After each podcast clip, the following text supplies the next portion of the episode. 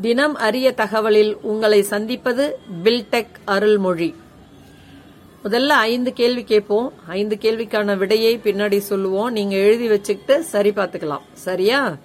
கேள்வி நாற்பத்தி ஒன்னு. நள்ளிரவில் சிவன் ஆடும் நடனம் எது? நாற்பத்தி இரண்டு. இடக்காலில் முயலகனை ஊன்றிய கோலத்தை எங்கு காணலாம்?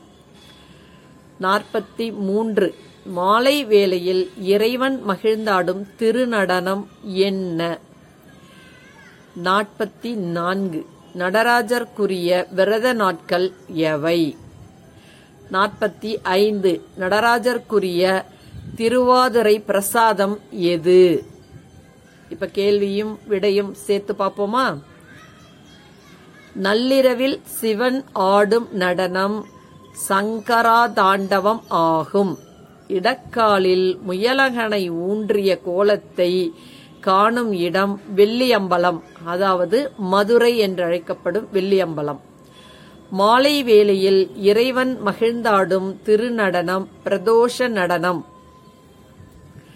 நடராஜருக்குரிய விரத நாட்கள் திருவாதிரை கார்த்திகை கார்த்திகை சோமவாரம். திருவாதிரையும் கார்த்திகை சோமவாரம் நடராஜருக்குரிய விசேஷ விரத நாட்களாகும்.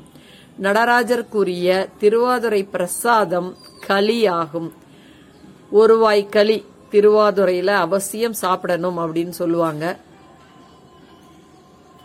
மற்றும் ஒரு எபிசோடில் உங்களை சந்திக்க இருப்பது பில்டெக் அருள்மொழி.